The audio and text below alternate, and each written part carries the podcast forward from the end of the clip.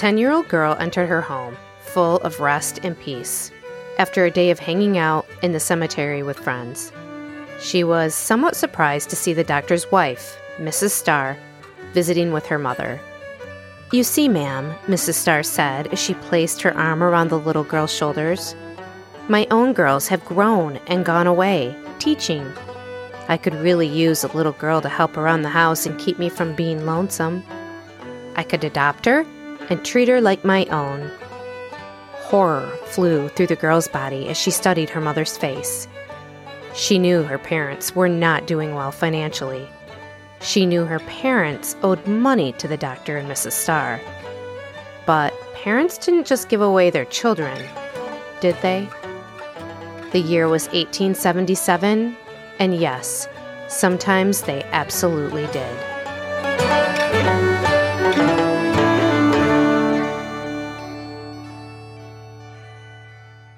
Welcome to Where They Stood, a podcast that is normally about local Michigan history, but today's episode centers around my favorite childhood author. And actually, this episode centers around this woman's parents, Charles and Carolyn. I'm not talking about the parents from the Little House books. Those people I would consider historical fiction, characters written in the most positive light. I'm definitely not talking about Michael Landon and Karen Grassley. Uh, no. But the real Charles and Carolyn, who really were faced with giving up their second born daughter, Laura Elizabeth, because honestly, they couldn't afford her. Who were these two humans and what led them to this moment? Were they the type of people to cut their losses and give up a child they struggled to care for? There was definitely a dark side to the little house, and we are going to explore the early lives of these pioneers. I hope you enjoy this backstory. Are you ready? Let's go. Our story opens with Lansford Whiting Ingalls, who was born in 1812. He was born in Quebec, Canada. Not sure when Lansford crossed that international line and into these, or rather, those United States. It's changed a little bit since then.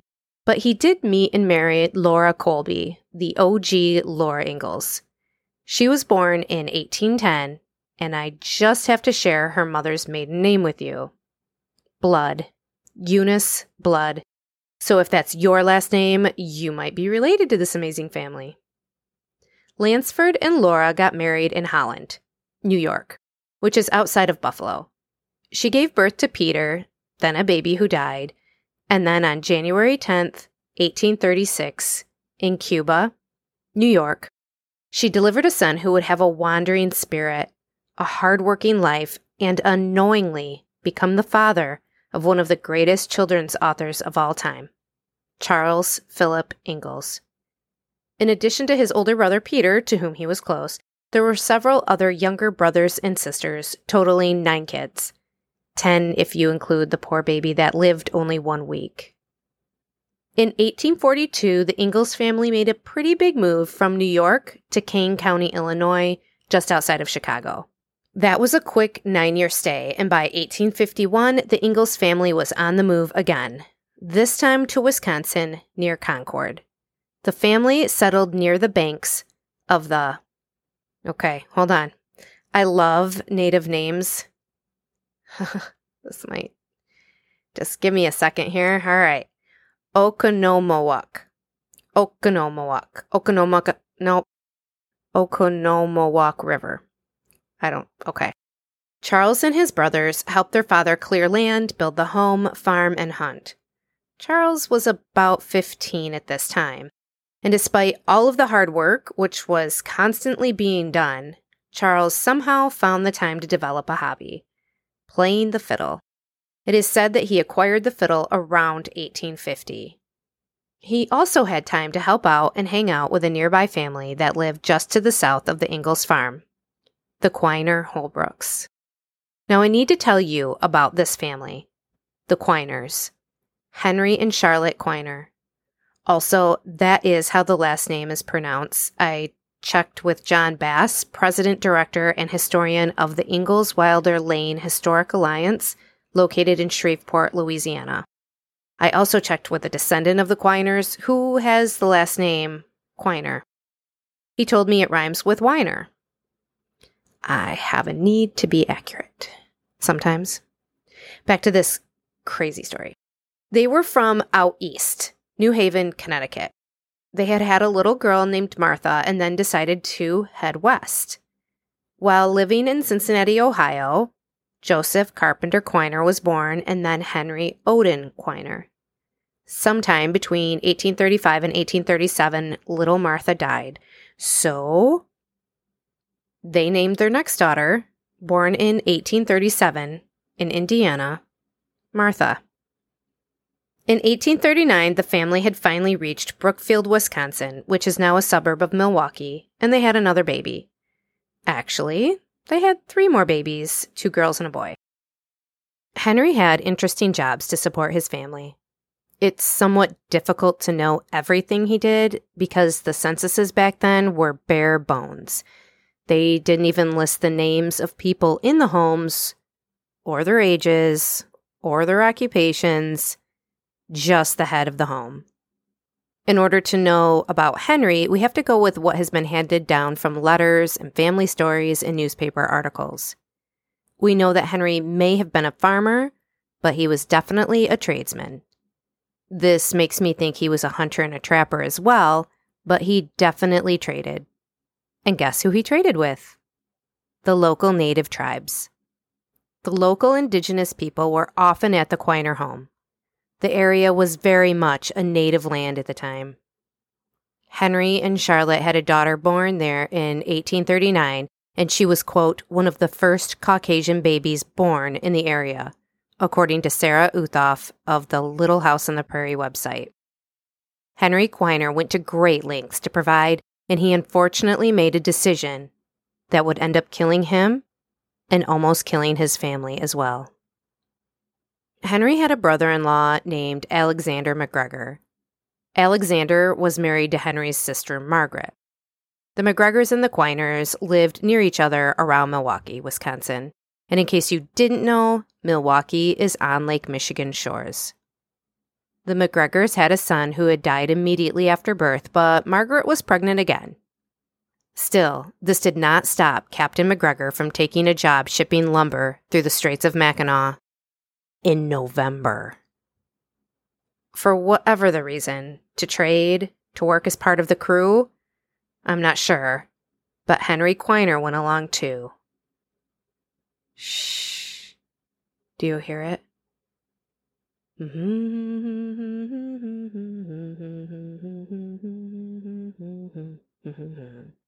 Oh, wait. That was about Lake Superior.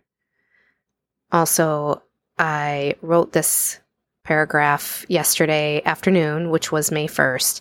And by the time I went to bed yesterday evening, I had found out that Gordon Lightfoot, who had written and sang, sung The Wreck of the Edmund Fitzgerald, had passed away. So, there's that. Anyhow, there are several accounts of what happened next to Henry Quiner and Alexander McGregor. But let's start with Martha's letter. Martha was the eldest daughter of Henry Quiner. Remember her? She was the one named after her dead sister. In this letter, preserved by the Wisconsin Historical Society, Martha wrote that Henry was accompanying his brother in law, McGregor, on the schooner named Ocean. Oh, the irony. The year was 1845, although some have it as 1844, and I spent too much of my time proving that it was 1845. Now, a schooner is a sailing ship, and I looked this up on Wikipedia. It has two or more masts, typically with the foremast smaller than the main mast and having gaff rigged lower masts, whatever that means. Got that picture in your head? Okay, good. Let's move on. The ocean set sail on Lake Michigan, heading for the Straits of Mackinac. It was full of lumber. And then it disappeared. When it reappeared, no one was on board. Here is an article from the Milwaukee Gazette around November 22, 1845. In the loss of the schooner Ocean, four of our citizens have passed from time to eternity. Just before the ocean sailed from this port, Captain McGregor came to our office, subscribed for our paper, and with the buoyancy of health and spirits, good humoredly contrasted the varied and exciting life of a sailor with the monotony of a printer's existence. So, this kind of made me laugh, but so Captain McGregor came into the newspaper office, bought a paper, and then made fun of them because their lives were so boring. And he was about to set sail on the waters of Lake Michigan and then die. And they wanted to mention this in their article while they still sat there in their boring jobs of writing stories about him. Anyway, I guess they got the last laugh. Doesn't sound like they were laughing. Okay. His hearty laugh and jovial voice still ring in our ears. He has left a wife and one child. The mate, Mr. Russell, also left a wife and child. The second mate, Quiner, has left a wife and five or six children to mourn his loss. We hope the tears of widows and orphans will incite government to some action in favor of our lake harbors. They didn't. Next article. From the Detroit Advertiser, November 10, 1845. The schooner Ocean of Mackinac was visited this morning by the steamer Champion, about six miles north of St. Joseph and two miles from shore. She is a complete wreck, having lost her boat and davits, carried away her mainmast, her sails torn into rags, hatches off, and lumber in the hold. There were no persons on board, and it is supposed that the crew were all lost. She had the appearance of having been capsized and righted again. Holy my my. Lake Michigan ripped this boat up, tossed it upside down, and then, because of the lumber, apparently, is why it righted itself up again. What isn't really clear is if the ocean actually made it to the Straits of Mackinac and was wiped out by storms there, or if it was wiped out on a storm or by a storm in Lake Michigan. What we do know is that they left Milwaukee and then the boat was found off the shores of St. Joe, Michigan. Oh, sorry. Now, I have to ask you this question. Did you know that Lake Michigan has its own triangle of terror? Kind of like the Bermuda Triangle? I don't have the time to get into the specifics, but the triangle goes from Ludington, Michigan. Okay, wait, stop. Now, if you're not from Michigan, we're going to pretend that you are. And this is what Michigangsters do. We get our hand out, and you just have to make sure, usually it's palm up, and then your thumb is facing to the right.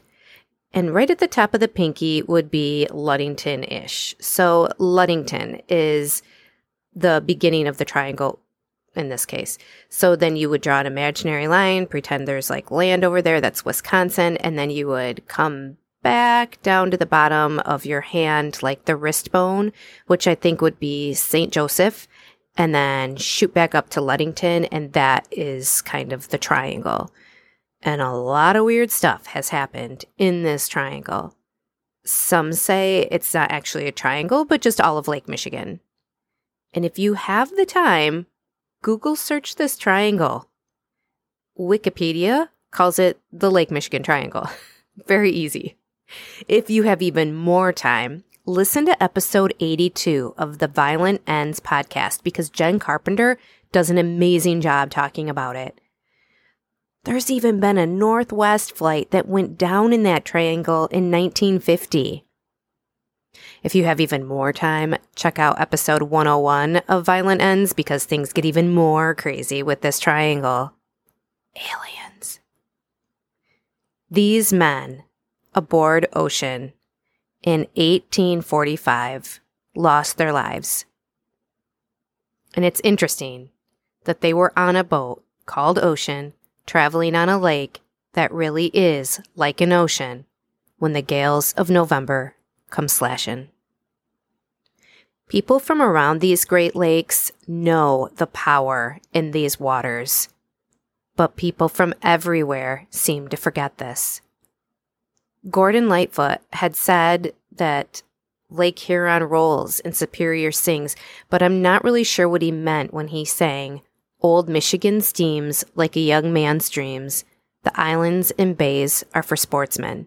Because if one is not careful with this Great Lake, any of the Great Lakes, they will absolutely kill you. The power in these waters is beautiful and can be deadly. Quick story about Lake Michigan. Last summer, July 2022, my family and I were on a week long vacation in Grand Haven. One afternoon, we ventured down to Tunnel Park in Holland, which is about 10 or 15 minutes down the coast. Tunnel Park is not a state controlled park, so no flag system telling you if the water is safe or not. We arrived at 1 p.m. The waves were calm, and I set up near the water. By 4, I had to move my chair back because the tide was in. And as I moved some of our belongings back a bit, I went back to get a plastic shovel that I had just dropped like 20 seconds before that, and the flippin' lake stole it. It was just gone. By 4:30, a definite change had taken place in the water. The waves had increased, but it was the current that alarmed me. It was taking my children further and further down the beach. But please note, I do not FAFO with the Great Lakes. My children must be in a life vest if they are stepping in over their knees. Now, on this particular day, my kids were having a blast. They would run a little bit past me, get in the water, and then the current would just like give them a ride down south on the shorelines or on the coast. But within 15 minutes, everything changed. I noticed the waves went from sort of choppy to crashing and that current had become so strong, my kids had to make an effort to get away from it. Again, the beach we were at did not have a flag system, but state park conditions and updates can be accessed on Facebook, so I accessed. The flags in Grand Haven to the north of me and Holland just to the south of me had changed to red. My kids got out of the water. Later that night, I found out what was going on in the water that day. Northwest winds had caused riptides, and there was a significant increase in water rescues. Four people had drowned in Lake Michigan that same day. The drownings happened to the north of us and to the south of us. Lake Michigan is gorgeous, and Lake Michigan can be deadly. Henry Quiner left behind his wife, Charlotte, and their six children Joseph, Henry, Martha, Eliza, and Thomas if you were counting. I actually left out one name. That name would become the single most important name to Charles Philip Ingalls. That name would be the glue that literally held the Ingalls family together. That name was Carolyn Lake Quiner. Yes, her name was pronounced Carolyn and not Caroline. Although I'm having a really hard time calling her Carolyn and not Caroline because I always thought it was Caroline because that's how it looks like it should be pronounced. But I'm going to try to make the adjustment. Although I was told by the Laura Ingalls Wilder experts, it's okay to pronounce it either way. I'm just trying to be more accurate. And yes, her middle name was Lake. Her father was killed on a schooner named Ocean on Lake Michigan, and his daughter's middle name was Lake. It was a family name because she was named after her aunt. Carolyn had been born in Brookfield, Wisconsin, one of the first Caucasian babies born in the area. And now her father was dead, and she was just five years old. Charlotte Quiner, her mother, was now a widow. Her husband gone, she had an infant and five older children to care for. This could have been a death sentence for the family. No income, no food, no life. There are accounts of the family almost starving to death at times, but this is just amazing to me. The ones who came to help the Quiners, along with the neighbors and townspeople, were the native people Henry Quiner had traded with. These same people brought food to Charlotte and her children. They were saved by the help extended to them. But Charlotte decided to leave the area. In 1848, she moved her family to government land outside of Concord, Wisconsin, and accidentally found love, or maybe just marriage, or maybe both, with the farmer next door, Frederick Holbrook. Together, Frederick and Charlotte raised her children and had one of their own, Aunt Lottie. Interesting to note that in the 1850 census, Frederick Holbrook gave the Quiner children his last name. I don't think he actually adopted them, though. But Carolyn must have loved her stepfather because she gave her son the middle name Frederick and he was known as Baby Freddie. The family was no longer in poverty and had found stability. Carolyn attended school and was even a teacher in her late teens. But hold up. Let's not forget those other neighbors from Cuba, New York, the Ingalls family. There was a lot of interest and socialization between the Quiners and the Ingalls. See, one of Peter and Charles Ingalls' little sisters, Polly, was being courted by the older brother of Carolyn, Henry Quiner. Then came Peter Ingalls and Eliza Quiner, and last but oh so much not least, Charles and Carolyn were married February of 1860. They were living with Laura and Lansford and all the remaining siblings during the 1860 census. There was a lot of people in that house. Just over a year after their marriage, 1861, the nation changed again, which threatened the new marriage. Civil War. Charles did not fight in the Civil War, which began in April 1861. Charles was 25 years old, perfect fighting age, but I don't have any clue why he didn't serve. There's probably debate about it somewhere. He was newly married, no children, I don't know. I do get the feeling his dad wasn't too keen on the war, but that might have had to do with the story from Little House in the Big Woods, where like the uncles show up and Grandpa Ingalls is upset. I don't know. Anyway, there may have been a different reason to avoid the war as well. Carolyn's eldest brother, Joseph Carpenter Quiner, did serve with the Wisconsin Regiment. I took the following from pioneergirl.com. Joseph was wounded in the Battle of Pittsburgh Landing and died in a field hospital on April 28th. One can imagine that the death of Joseph Quiner might have dampened enthusiasm for the war effort among the Quiner and Ingalls families. There were also three drafts in Wisconsin, but still, none of the Quiner or Ingalls guys were drafted. It's sort of crazy to me to think that if Charles had been drafted and then met the same fate as his brother in law, there would be no Laura Ingalls Wilder. Anywho, two of Charles's brothers actually did volunteer for the Union Army, and maybe they did that to somehow spare the brothers who were married and starting families. That was just maybe a theory I had. Charles and Carolyn ended up in Pippin, Wisconsin, where they grew, of all things, hops. It goes in beer. I don't like it. They were doing this during the Civil War. So Charles wasn't fighting the war, he was making hops for beer. According to the Facebook page Old World Wisconsin, Early in their marriage, the Ingalls contributed to Wisconsin's growing beer brewing industry by growing hops on their Jefferson County farm. In a letter dated October 6, 1861, now preserved by the Wisconsin Historical Society in Concord, Carolyn Ingalls wrote to her brother and sister We have got our hops picked and pressed. It took three weeks with 20 pickers to pick them.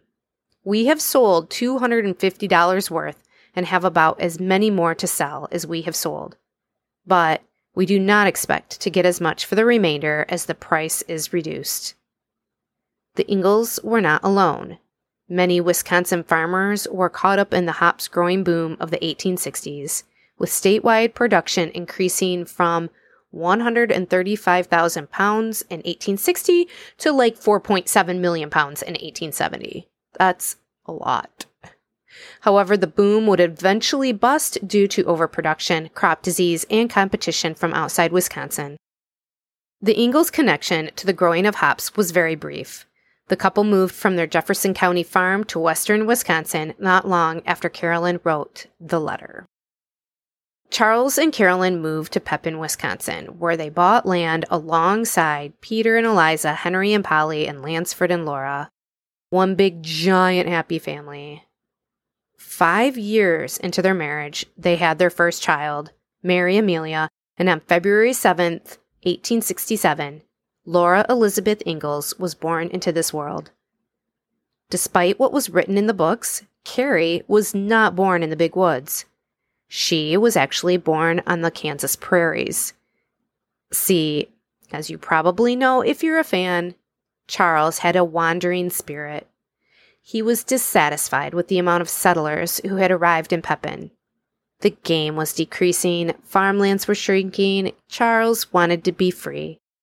And the family didn't even go from Wisconsin to Kansas, which is what I always thought. They actually spent some time in Missouri, but then moved on to the open, wide, illegal prairies. Oh, geez, this family.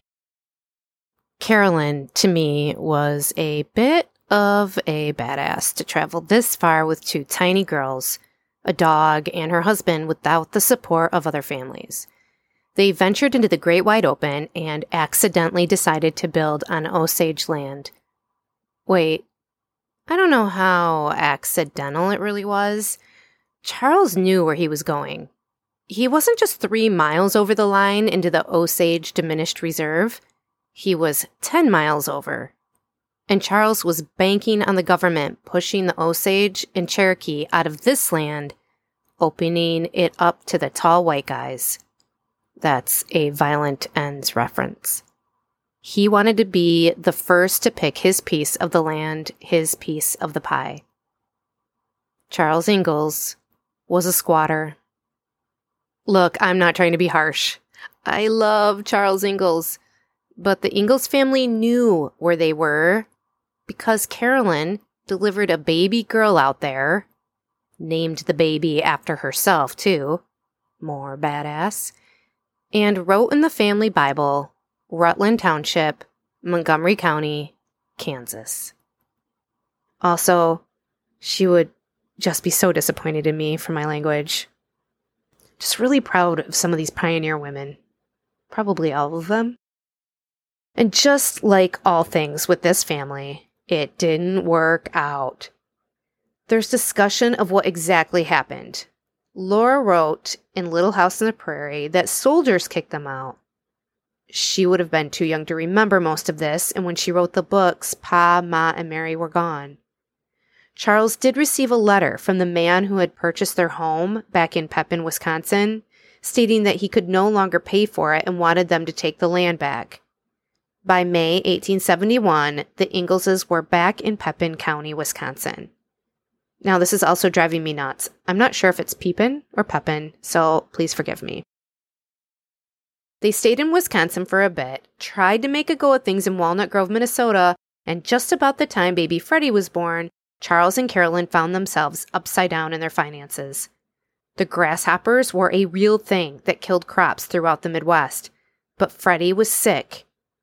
Charles took an opportunity to make some money. He could be the keeper of an inn located in Burr Oak, Iowa.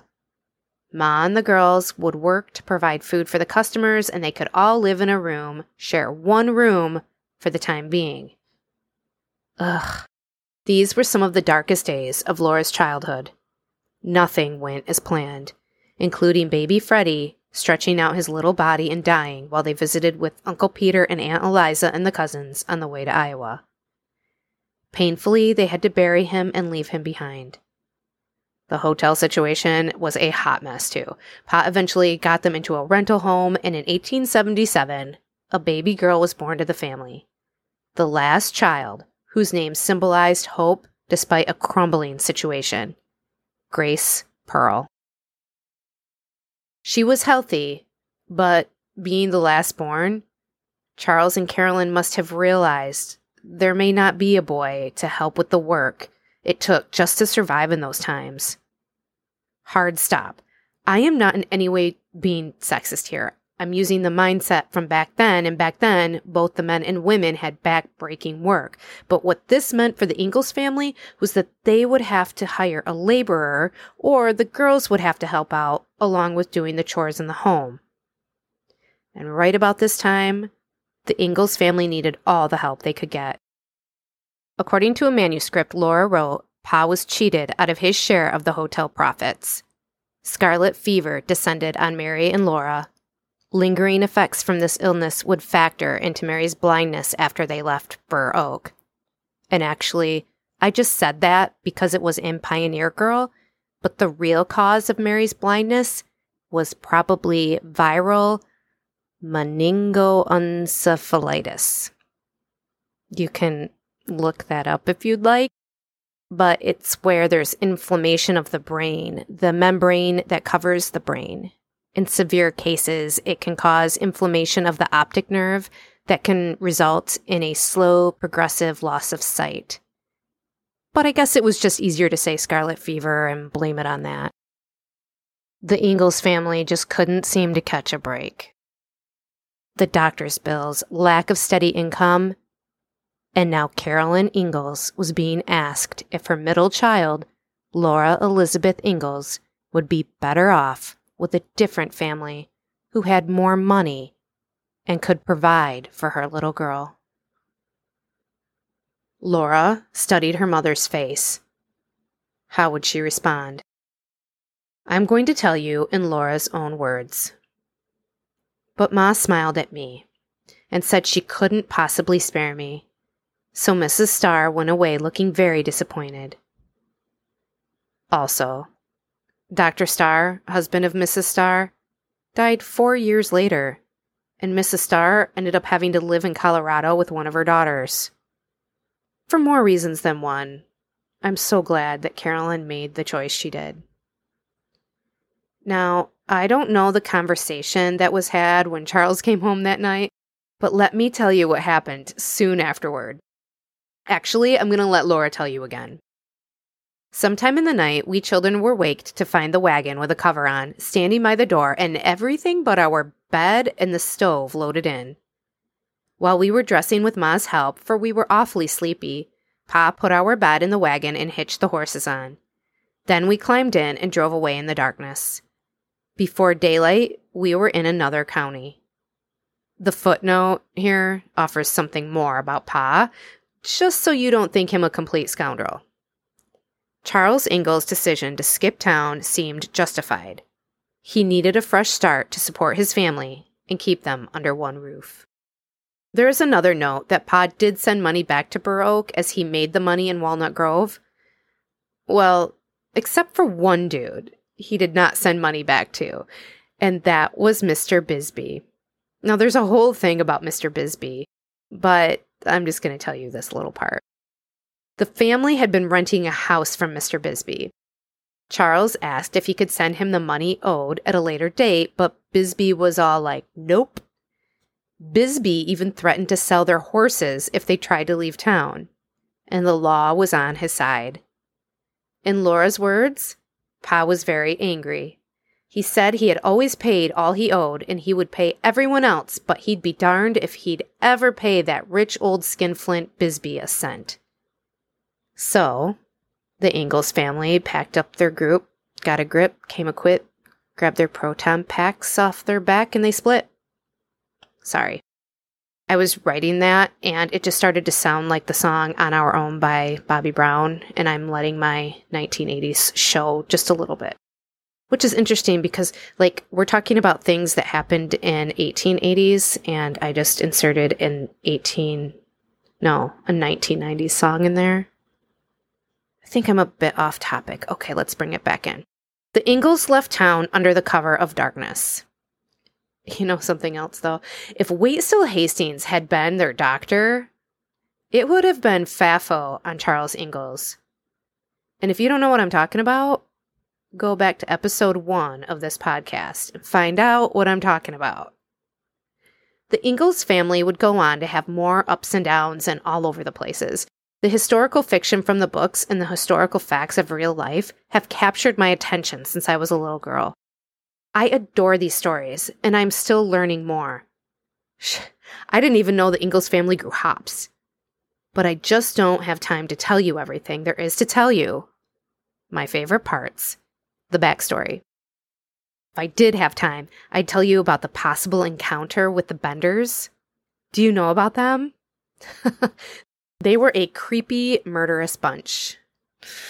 Uh, no, no, no. Perhaps a different day. And I want to tell you more about the real stories behind the banks of Plum Creek, the long winter, and even Laura's life with Almanzo. Yeah, that's how it's pronounced. Oh, I really want to tell you the story of the tornado. That was always one of my favorite chapters from these happy golden years. But I'll leave you with this.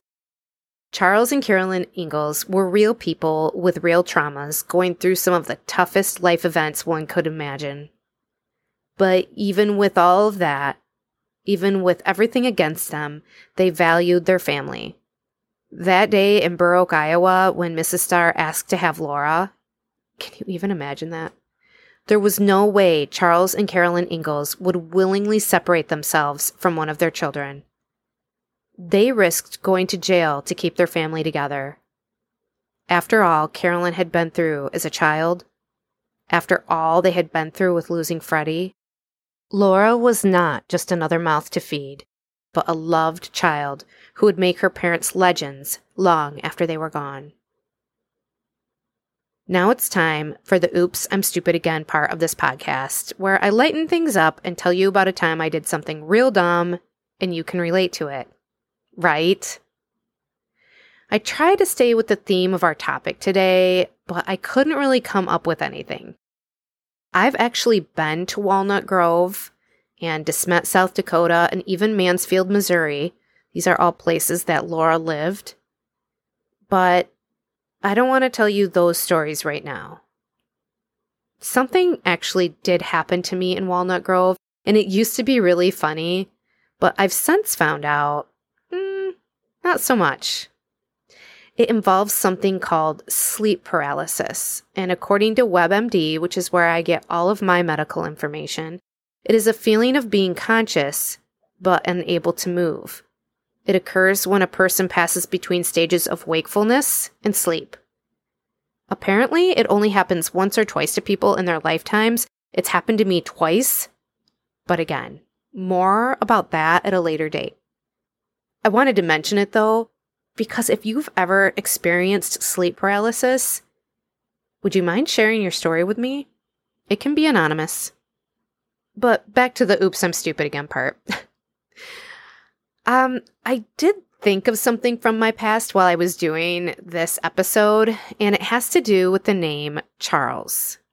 If you know me, you know that I like to give people from my stories in my episodes a nickname. I didn't feel like I could do that to Charles and Carolyn. Seemed like I would get in trouble. It seemed too disrespectful. so I called him by the name everyone called him, Charles, but I know many other Charleses, including my own father, who goes by the name Chuck, Chaz, Charlie, not so much Charlie. Not that there is something stupid on anyone's part, but while writing this episode, I was reminded of the time my dad played the name game for me. You know, the song, the name game. I was pretty young, like seven or something. Do you know where the story is going? I was so excited about this song, The Name Game, and I immediately wanted to try all the names I knew. I remember turning to my dad, but before I could start with Chuck, Chuck, Bullbuck, Banana, Fana, Fo- he stopped me and said, Let's use the name Daddy instead. Knowing my dad, though, he was probably trying to really contain his laughter. He's always been a bit naughty. So that's all I have for you today. I hope you liked this one. Don't be afraid to let me know. I can see that I'm getting a significant amount of downloads, which is so awesome. I'm not sure what it means, but I just hope people are really enjoying the stories as well. My main sources today were Laura Ingalls Wilder's manuscript called Pioneer Girl. Did you know the first book she wrote was actually for adults? It was rejected, so she and her daughter Rose broke the story down into parts and geared it toward kids. No one ever thought Pioneer Girl would be released, but in 2014 it finally was, and it's amazing. If you want to know more about the real story behind the Little House books, check out Pioneer Girl. Other sources for today are John Bass, Nancy Cleaveland, PioneerGirl.com, Susan Uthoff, sorry, Susan, LittleHouseOnThePrairie.com, Ancestry, Genealogy Bank, and myself. For a complete list of sources, please visit my episode notes on buzzsprout.com and join me in about two ish weeks for the next episode of Where They Stood.